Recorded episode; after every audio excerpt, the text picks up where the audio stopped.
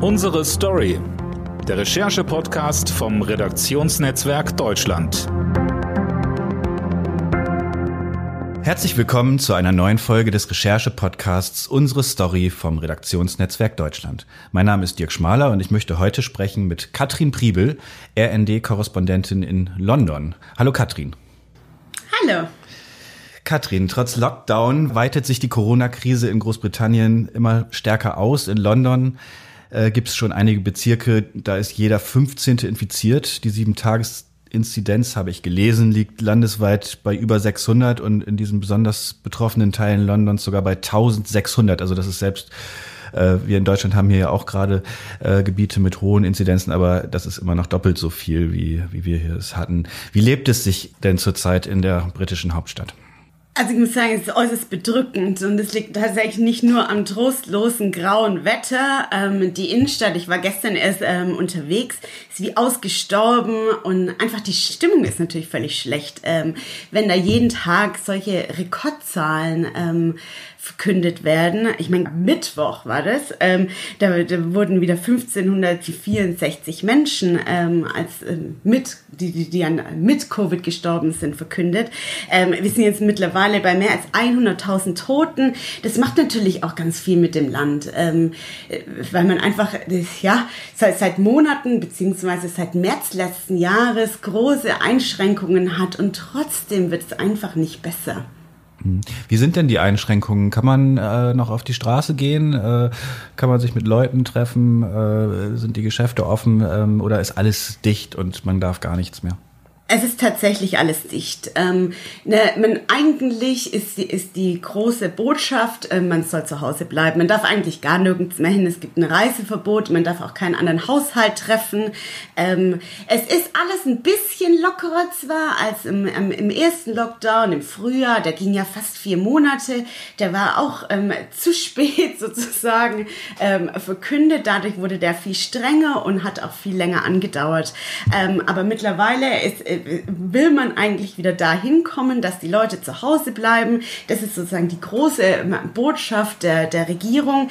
Gleichzeitig sieht man natürlich hier nur noch in den Nachrichten, wie Patienten ähm, auf, auf den Fluren äh, sitzen, wie, wie wirklich Personal, also Ärzte, Schwestern, Pfleger mit den Tränen kämpfen. Es ist eine völlige Krise hier, ja. Notärzte, die versorgen irgendwie Patienten auf Parkplätzen Einsätzen in Krankenwägen, Feuerwehrmenschen, äh, Feuerwehrleute ähm, fahren auf einmal Kranke ins Krankenhaus. Also man ist jetzt hier auf einmal ähm, in einer Situation, die ähm, ja, die sehr besorgniserregend ist. Hm, kommt das denn bei der Bevölkerung auch so an? Also ist da, ist da eine Panik zu spüren oder äh, wollen eigentlich alle möglichst schnell nur wieder äh, in, in ihr normales Leben zurück und ähm, oder wie, wie schätzt du das ein? Wie, wie, ist, wie ist so das Gefühl in der Bevölkerung? Naja, ich glaube, der, der allergrößte Teil der Leute hält sich wirklich an die Regeln und ist selber natürlich voller Sorge. Ähm, es, es war jetzt immer wieder in den letzten Wochen ähm, sozusagen die Rede davon, ob sich die Bevölkerung denn ähm, nicht genug an die Regeln hält. Das war so auch so ein bisschen ähm, die, die Message der Regierung, dass sozusagen es, es kein Fehler von Seiten der Politik war, dass wir jetzt bei solchen Zahlen sind, sondern dass es die Leute sind, die sich nicht an, an die Beschränkungen halten oder an die Regeln halten. Ähm, mein Eindruck ist es eigentlich eher nicht. Natürlich, vielleicht hält sich nicht jedes so dran, wie jetzt das von einem Jahr der Fall war oder letztes Jahr im Frühjahr. Aber mein Eindruck ist jetzt eigentlich nicht, dass die Leute das auf die leichte Schulter nehmen. Ähm, mittlerweile sind einfach auch die Zahlen so hoch, dass fast jeder eigentlich jemanden kennt, der entweder schon im Krankenhaus lag, der gestorben ist oder der schwer krank war. Deswegen, ähm, das ist jetzt schon auch bei jedem irgendwie ganz persönlich angekommen. Natürlich gibt es Ausnahmen, das will ich gar nicht sagen. Und natürlich müssen immer noch viele Leute einfach zur Arbeit. Das ist auch immer noch ähm, erlaubt. Also wer nicht von zu Hause aus arbeiten kann, der darf auch noch zur Arbeit. Deswegen, also entweder man macht dann ähm, ein Lockdown, in dem man sagt, jeder muss wirklich zu Hause bleiben, aber da muss natürlich auch die Politik ähm, dafür Ausgleichszahlungen ähm, sorgen und so weiter. Wie ist denn das wirtschaftlich? Ähm, hier in Deutschland gibt es viele Ausgleichszahlungen für geschlossene Geschäfte, für geschlossene Gastronomie, Hotels. Äh, ist das in London ähnlich, also in Großbritannien? Ja, hier gibt's auch ein großes Programm, gerade für Restaurants und ähm, oder den ganzen Gastronomiesektor, die, ähm, ähm, denen wird da sehr groß sehr geholfen. Ähm, ich glaube, das größere Problem ist ein bisschen, dass es einfach nicht so ein Sozialsystem gibt wie in Deutschland. Also wer jetzt Symptome hat, soll zwei Wochen zu Hause bleiben oder zehn Tage, wie auch immer, also so in Quarantäne. Nur, wer kann sich diese Selbstisolierung überhaupt leisten, wenn man ähm, eben nicht einfach ein ganz normales Krankengeld bekommt wie in Deutschland, sondern hier ist es so, dann wird, wenn man jetzt zum Beispiel eine Woche zu Hause bleibt, dann wird die Woche von dem Gehalt abgezogen und man bekommt 95 Pfund, das sind ungefähr 100 Euro, bekommt man als für diese Woche. Wer eine Familie ernähren muss, wer seine Rechnungen bezahlen muss, wer kann sich das denn leisten? Und das ist jetzt gerade ein großes Thema hier, große Diskussion, weshalb natürlich viele es gar nicht getestet werden wollen. Das ist so ein, so ein Schrecken, ja genau, also ein mhm. Schreckensszenario, dann auf einmal fast zwei Wochen zu Hause bleiben zu müssen und damit fast kein Geld zu verdienen. Mhm. Nun äh, gucken wir aus Deutschland natürlich äh, immer so ein bisschen also doppelt verängstigt äh, über den, äh, also auf die Insel, weil dort offenbar eine Mutation des Virus vorherrscht mittlerweile, die heißt B117 und die soll deutlich ansteckender sein als als das Virus, was bisher im Umlauf war und das scheint so zu sein, dass es das auch, dass sich das hier auch hier breit macht. Was kannst du über dieses Virus sagen? Ist das schuld an diesen Zahlen trotz Lockdown? Ich glaube, es ist, hat einen großen Anteil daran, ja. Ich meine, es gibt Studien, die sagen, ähm, diese Variante ist 50 bis 70 Prozent ansteckender als der ursprüngliche Typ. Ähm, ich glaube, die hat sehr, sehr viel mit diesen hohen Zahlen zu tun. Nur, wie konnte sich denn äh, des Coronavirus oder jetzt auch diese Mutante so ausbreiten, wie sie sich ausgebreitet hat. Ähm, und ich glaube, da ist so ein bisschen das Problem, was auch hier jetzt viele Kritiker ähm, immer wieder anmerken, dass man einfach, obwohl man schon im Dezember wusste, dass es diese viel ansteckendere, infektiösere Variante gibt, dass man trotzdem ähm, sozusagen den, den Leuten ähm, Weihnachtsfest versprochen hat im Kreise der Familie, dass man also Hoffnungen geweckt hat, die völlig unrealistisch waren und dann einfach eine schlechte Kommunikation hatte. Ähm, ich meine, ich will nur mal kurz, im Dezember waren, sozusagen, wir waren ja im November noch im Lockdown, da war alles zu, nur Schulen waren geöffnet was man im Nachhinein jetzt so ein bisschen als das Problem betrachtet. Aber dann war ab 2. Dezember war dann zum Beispiel in London alles geöffnet. Man durfte zwar immer noch nicht sich eigentlich mit einem anderen Haushalt im äh, Innern treffen, es gab immer noch natürlich große ähm, Einschränkungen, aber immerhin, es waren Restaurants wieder geöffnet, Pubs geöffnet und ich kann nur ganz persönlich sagen, für mich war das natürlich auch wunderbar und herrlich und ich war da auch natürlich äh, äh, so oft wie möglich irgendwie wieder, wieder mal im äh, draußen und im, äh, im Leben und man hat da irgendwie teilgenommen wieder. Nur das war natürlich ein großes Problem, weil man die, diese Variante Variante war da längst äh, verbreitet und konnte sich dadurch natürlich noch viel stärker ausbreiten. Und ähm, viele, die sagen jetzt einfach nur, weil ja, das ist ein völliges Regierungs- oder Politikversagen, dass man nicht viel schneller reagiert hat, viel schneller gerade solche ähm, Gegenden wie London und den Südosten Englands ähm, äh, ja, in, in Lockdown geschickt hat und stattdessen im Grunde Hoffnung geweckt hat, dass man ein Weihnachtsfest mit zumindest im kleinen Kreis der Familie haben kann. Hm. Diese, du hast es gerade angesprochen, die Schulen äh, scheinen auch ein größeres Problem zu sein. Also diese neue Variante des Coronavirus, äh, so heißt es, soll auch bei jüngeren äh, ansteckender sein oder äh, die scheinen da stärker betroffen zu sein als, als vorher. Ähm, weiß man da schon genaueres, weil es auch natürlich hier in Deutschland eine Debatte gibt um Schulöffnungen und um äh, wie gefährdet sind die Kinder eigentlich, wenn es zu solchen Mutationen äh, kommt? Naja, man weiß ehrlich gesagt ja immer leider nicht so ganz viel ähm, über das. Ich meine, das ist ja jetzt relativ neu, nun ist ein paar Monate alt, aber man sagt, dass es sozusagen viel infektiöser ist und auch unter Jugendlichen jüngeren Leuten. Und das ist natürlich das Problem. Ähm, und zum einen nach der Weihnachtspause wurden dann die Kinder für einen Tag zurück in die Schule geschickt. Dann gab es einen großen Sturm der Entrüstung natürlich. Ähm, und, und dann gab es wiederum eine Kehrtwende, weil dann Wissenschaftler gesagt haben, Entschuldigung, ähm, damit bringt man im Grunde diese viel ansteckende Variante, die zwar nicht zu mehr ähm, ja, zu einem schlimmeren Verlauf angeblich führt, aber eben einfach ansteckender ist, so bringt man die natürlich durch die Kinder nach Hause ähm, zu Erwachsenen, vielleicht auch zu älteren ähm, Menschen. Und das ist natürlich das ganze Problem. Und also, aber das war wieder die, es ist so eine, so eine Geschichte, man schickt die Kinder für einen Tag in die Schule und macht dann ähm, äh, ja, einen U-Turn und sagt doch nicht und jetzt sind die Schulen natürlich wieder dicht. Weil hier sagen die zumindest Wissenschaftler, ähm, Schulen und Kindergärten sind einer der großen Probleme, weil da einfach dann diese ähm, ähm, Variante ähm, schneller zirkuliert und dann natürlich in, in, die, ja, in die Familien getragen mhm. wird und so verbreitet wird. Premierminister Boris Johnson hat die Corona-Krise lange nicht sehr ernst genommen, so hatte man den Eindruck. Ähm, bis er dann selbst an dem Virus erkrankte und das auch einigermaßen schwer. Äh, was würdest du sagen, hat ihn das verändert? Äh, hat sich die Politik dadurch verändert? Wie, wie guckt er heute auf Corona? Ich glaube auf jeden Fall hat, hat ähm, das die Politik verändert. Ich meine, gerade am Anfang, wir erinnern uns, wie Boris Johnson noch angegeben hat damit, dass er natürlich jedem, auch im Krankenhaus, die Hand geschüttelt hat und so weiter. Ähm, was natürlich für... Pff, ja, völlig, völlige Empörung äh, gesorgt hat, als dann der Ernst der Lage klar wurde.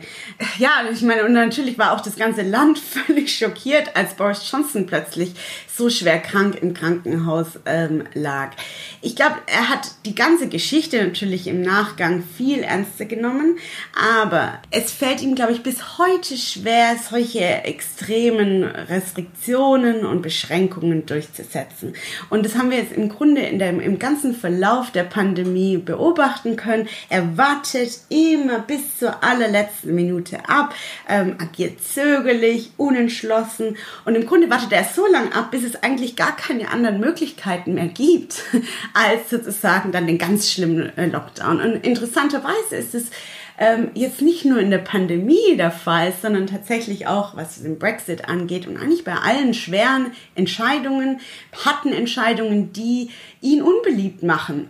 Weil natürlich will kein Mensch einen Lockdown, natürlich will kein Mensch diese ganzen Sachen. Aber Boris Johnson ist einfach so ein Typ, der so ein Gutwetter-Premier eigentlich. Der ist nicht sehr gut, glaube ich, geeignet für die großen Krisen, weil er eigentlich keine schweren Entscheidungen treffen will. Mhm. Nun ist das Land bereit im Lockdown. Ähm, okay, du hast gesagt, man kann auch zur Arbeit gehen, aber viele sind eben auch im Homeoffice.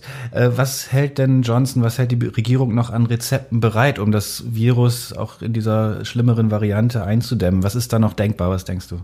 Naja, zum einen ist es immerhin ähm, ab Montag muss man einen negativen Test vorweisen, wenn man ins Land kommt. Das war bislang noch nicht mal der Fall. Das ist natürlich viel zu spät, aber immerhin, das passiert jetzt mal. Man könnte natürlich noch sagen, ähm, solche Dinge wie, dass Leute, die nicht zur Arbeit können, äh, die nicht von zu Hause aus arbeiten können, dass die einfach auch tatsächlich nicht mehr zur Arbeit gehen dürfen. Man könnte solche Ausnahmen, die es mittlerweile, die gab es im ersten Lockdown nicht und auch im, im zweiten, doch im zweiten gab es auch schon, dass zum Beispiel Single-Haushalte, die dürfen solche sogenannten Support Bubbles, also so eine Blase bilden mit einem anderen Haushalt. Solche Dinge könnte man natürlich komplett streichen, wobei ich glaube nicht, dass das die richtigen Ansätze sind. Ähm, man könnte natürlich noch viel mehr ähm, Geld bereitstellen und sagen, Leute, die wirklich ähm, straucheln, die ähm, wenig verdienen, dass die ähm, mehr aufgefangen werden, mehr unterstützt werden, wenn sie denn Symptome zeigen oder ähm, krank sind, dass die dann auch wirklich zu Hause bleiben. Du lebst und arbeitest seit einigen Jahren schon als Korrespondentin in London und hast außergewöhnliche Jahre eigentlich verlebt, muss man so sagen. Also der erst der Brexit und seine ganzen Folgen und Verhandlungen und und und jetzt die Pandemie. Ähm, wie, wie ist dein Eindruck? Wo geht's hin mit Großbritannien? Also manchmal denke ich, geht's bergab mit dem Königreich? Was ist da los? Wie ist, wie, wenn du das mal so die letzten fünf Jahre, fünf, sechs, sieben Jahre Revue passieren lässt. Was ist dein Eindruck von diesem Land?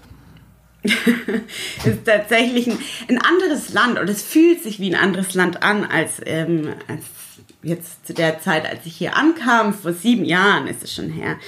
Und natürlich, natürlich brodeln hier die Probleme schon weitaus länger als jetzt Brexit oder jetzt auch diese Pandemie ähm, oder die Folgen der Pandemie. Ähm, es gibt zum Beispiel dieses extreme Gefälle zwischen Arm und Reich. Das äh, ist, ist wirklich verstörend oft. Ähm, und meiner Meinung nach ist der Brexit einfach nur so ein Symptom und nicht jetzt der Grund für dieses Drama, ich sag mal Psychodrama, ähm, das das Land jetzt im Grunde in den letzten Jahren durchlaufen hat. Aber mein Eindruck ist manchmal, der, das Referendum 2016 und dieses ganze Geschehen danach hat viele Probleme eigentlich ist zum Vorschein gebracht ähm, im Land ähm, und auch die Unzufriedenheiten ähm, in, in vielen Teilen der Gesellschaft. Und vielleicht war das auch ehrlich gesagt mal ganz wichtig. Also ich weiß es nicht. Vielleicht kann man das auch als Chance begreifen, dass manche Dinge sich tatsächlich einfach ändern müssen, manche Dinge äh, reformiert werden müssen und so weiter. Aber ich glaube, man, es wird jetzt alles hier erstmal schlimmer, bevor es besser wird. Aber ich glaube, irgendwann muss sich das Land ja wieder, wieder neu finden und neu definieren, weil das war natürlich jetzt die letzten Jahre ein völliges Chaos. Mhm. positiv ausgedrückt, ja. Was war denn der Grund, als du vor sieben Jahren nach äh, London gegangen bist? Was hattest du da eine besondere Vorliebe für dieses Land oder wie, wie, wie war das und ist das äh, erfüllt worden? Abseits vom Beruf? Tatsächlich war das nicht so. Ich war nie besonders anglophil, hatte dann aber eben diesen Job hier ähm, und bin dann hierher gekommen und dachte am Anfang, Gott, ist auch ein bisschen langweilig eigentlich politisch, weil da, da war irgendwie nichts los, die sahen alle gleich aus. Äh, David Cameron, ähm, Nick Clegg, da waren, damals David Cameron war noch Premierminister, ähm, die Opposition klang irgendwie auch nicht arg viel anders äh, als die Regierung. Und dann wurde, wurde mir sogar von Kollegen oft gesagt, ach, äh, Großbritannien politisch eigentlich gar nicht spannend. Und es hat sich natürlich völlig verändert mit, äh, mit 2016, mit dem Referendum. Und irgendwie, vielleicht war es auch gar nicht so schlecht, dass ich nicht als der große Fan hier ankam, sondern eigentlich mich eher über die Jahre oder Monate sehr in dieses Land verliebt habe. Und jetzt ist natürlich das auch meine Heimat. Ne? Genau, jetzt haben wir diesen Brexit-Vertrag mit äh, Ach und Krach noch äh, vor Jahresende vollbracht und der Brexit ist jetzt sozusagen äh, vollzogen, wenn man so will. Äh, spürst du da auch Veränderungen, also abseits von der Pandemie? Was verändert das eigentlich im Leben äh, der, der, der Briten? Also zum Beispiel in der City von London oder auch im Warenverkehr. Was ist da, äh, merkt man das an irgendwelchen Stellen, dass was anders ist als noch vor zwei Jahren? Ich glaube, bislang ist es jetzt nicht so. Ich meine, äh, zum Beispiel, viele hatten natürlich ähm, erwartet, dass es große und lange Staus in Dover gibt. Die sind jetzt bislang noch nicht da. Es gibt in einigen Supermärkten äh, leere Supermarktregale, die natürlich die ganzen Brexit-Gegner jetzt ganz groß an anprangern und dass es alles wegen Brexit ist. Ich glaube, ehrlich gesagt, die, die, Probleme sind viel tiefgreifender, als dass sie jetzt sofort offensichtlich werden. Ich meine, jetzt viele Unternehmen, Fischer in Schottland, die sich beschweren, dass sie ähm, ihren, äh, ja, ihre Meeresfrüchte nicht ähm, auf dem Kontinent exportieren können, ähm, die jetzt so viel Bürokratie auf einmal zu erledigen haben, dass das alles einfach sich, wirklich sich nicht mehr lohnt. Ähm, und plötzlich ist halt, das, das ist die Realität, die ist weniger sozusagen offensichtlich jetzt an äh, in Dover oder im Supermarkt. Es geht, glaube ich, da viel mehr um, da ist so viel Papierkram, so viel neue Regeln. Man hatte davor einfach äh, einen riesengroßen Binnenmarkt, äh, einen freien Zugang. Und das ist natürlich jetzt alles nicht mehr ich glaube trotzdem, dass diese Dinge sich jetzt auch in den nächsten Monaten irgendwann legen werden. Ich meine, das sind natürlich jetzt große Probleme für, äh, für, für, für kleine, mittelständische, aber auch große Unternehmen hier. Aber irgendwann wird sich das, glaube ich, einspielen. Ich glaube, langfristig nur werden es natürlich weniger Investitionen, ähm, wird es weniger Investitionen geben im Land, wird Großbritannien weniger attraktiv sein. Und ich glaube, das sind dann die, die, die wirklich langfristigen Folgen für, fürs Land. Sind denn die, die Brexit-Befürworter, äh, die ja doch äh, knapp in der Mehrheit waren in den letzten Jahren meistens, äh, sind die denn jetzt zufrieden? Haben die jetzt das Gefühl, sie haben das, das gewollt, also das bekommen, was sie gewollt haben und das ist so, wie sie sich vorgestellt haben? Oder wie ist da die Stimmung? Ja, die Stimmung ist gut, weil man natürlich ein, ist so ein harter Brexit, von dem hätte kein Mensch zu träumen gewagt vor vier, fünf Jahren. Das muss man jetzt wirklich mal sagen. Selbst die, die, die, die ähm, lautstarksten ähm, Hardliner hätten niemals gedacht, dass Großbritannien sowohl aus dem Binnenmarkt als auch aus der Zollunion raus ist. Aber ich weiß nicht, ob ob hier große Zufriedenheit herrscht. Irgendwie ähm, ist Brexit zum einen jetzt irgendwie von der so ein bisschen, ja, das Thema ist verschwunden, die Leute sind müde, wollen eigentlich nichts mehr davon hören, weshalb auch die Klagen von vielen Branchen und Unternehmen gerade jetzt nicht äh, die Headlines sind, ähm, leider. Aber ich glaube einfach, dass man dass, dass viele gar nicht mehr wussten, was sie eigentlich wollen. Also sozusagen dieses Totschlagargument Souveränität hat irgendwie, ja, hat so über, hat, hat die ganze Diskussion übernommen.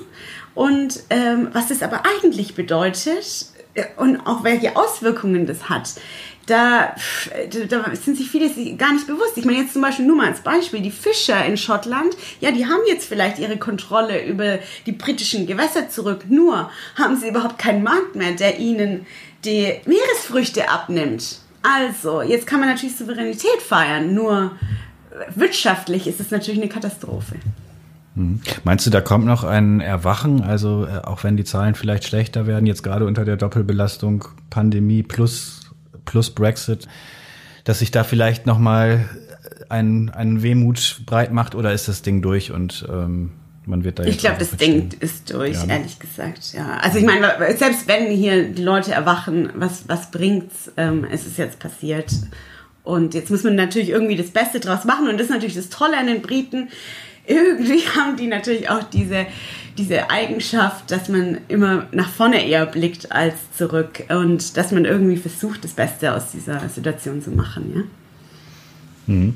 Ähm, wie ist das denn als Korrespondent eigentlich? Also du hast jetzt schon ein bisschen erzählt, es ist äh, natürlich eine Wahnsinnszeit gewesen, die du jetzt äh, die letzten Jahre, äh, worüber du berichtet hast. Wünschst du dir manchmal, äh, dass es mal wieder ein bisschen geordneter und ruhiger zugeht, damit du ganz normal arbeiten kannst? Oder ist das eigentlich für dich auch äh, als Korrespondentin besser, wenn es eben nicht so ist, dass da lauter graue Herren sitzen, die alle einer Meinung sind? also ähm, ich, fand es ehrlich gesagt ein großes Privileg, da die letzten Jahre das begleiten oder dass ich, dass ich das begleiten durfte in den letzten Jahren. Und es war natürlich faszinierend und irgendwie ein Stück Zeitgeschichte, ja, dass man da begleitet, auch aus journalistischer Sicht und da natürlich ein bisschen näher dran ist, als wenn man jetzt nur Beobachter wäre. Und na, ja, ich fand es schon oft mühsam natürlich auch und irgendwie wie so ein großer Wahnsinn und sehr anstrengend, weil man irgendwann bemerkt hat, man kann eigentlich ohne Laptop nicht mehr das Haus verlassen, weil es irgendwie immer irgendwas passiert und immer irgendwie ja, irgendein Drama irgendwo wartet. Aber, und, und natürlich wird man auch selber völlig Brexit ja, fixiert und Politik-Nerd. Aber natürlich ähm, fand ich das großartig. Ähm, das, ja, es ist so schlimm natürlich für viele der Brexit ist. Ähm, aus journalistischer Sicht ist es natürlich großartig, ja. Was denkst du, was ist denn eigentlich die beste Eigenschaft der Briten, die wir uns äh, in Deutschland abschauen könnten? Also was, was haben wir nicht, was die haben? Du hast jetzt sieben Jahre Zeit gehabt. Erzähle uns, was müssen wir lernen von den Briten? Also zum einen finde ich es absolut bemerkenswert, wie die Briten mit dieser wirklich unendlichen Brexit-Saga umgegangen sind. Also, ich meine, trotz Chaos, trotz all der Streitereien, trotz, dass diese Gesellschaft ganz tief, tief gespalten ist und man weiß, also man sagt es heutzutage sehr leicht, aber es ist tatsächlich ganz erschreckenderweise so. Aber sie haben trotzdem irgendwie ihren Humor nicht verloren. Und der ist einfach wunderbar und einzigartig und es zeigt selbst in, in Krisenzeiten zeigt es sich immer wieder. Und das, das finde ich zum einen herrlich. Und insgesamt herrscht einfach viel mehr Gelassenheit. Also wie man mit den Dingen umgeht, dass man irgendwie eher nach vorne blickt, dass man sagt, äh, Leute, und auch vielleicht auch so dieser Optimismus. Ich habe irgendwo vor ein paar Wochen so eine, so eine Umfrage gehört, dass die Briten zu den Top 3 Nationen gehören, die im, im Sinne von wie optimistisch man ins neue Jahr, im neuen Jahr, ins neue Jahr blickt. Und man kann es kaum fassen. Ich meine, dieses Land ist schlimmer getroffen, äh, was sowohl die Totenzahlen angeht, als auch die Wirtschaft, die, die Krise im Gesundheitssystem und so weiter. Und trotzdem sehen, sehen die Leute eigentlich immer noch das Positive so ein bisschen. Ähm, es wird einfach viel weniger gemeckert ähm, und man versucht irgendwie das Beste aus der Situation zu machen. Und das finde ich ähm, ganz herrlich und das würde ich mir manchmal in Deutschland sehr viel mehr wünschen. Ja, das kann man verstehen. Das war die neue Folge des Recherche-Podcasts Unsere Story, diesmal mit der London-Korrespondentin des RND, Katrin Priebel. Vielen Dank, Katrin. Vielen herzlichen Dank für das Interesse. Sehr gern. Wir hören uns in der nächsten Woche wieder zu einem neuen Kollegengespräch, wenn Sie mögen. Bis dahin, tschüss und bye bye.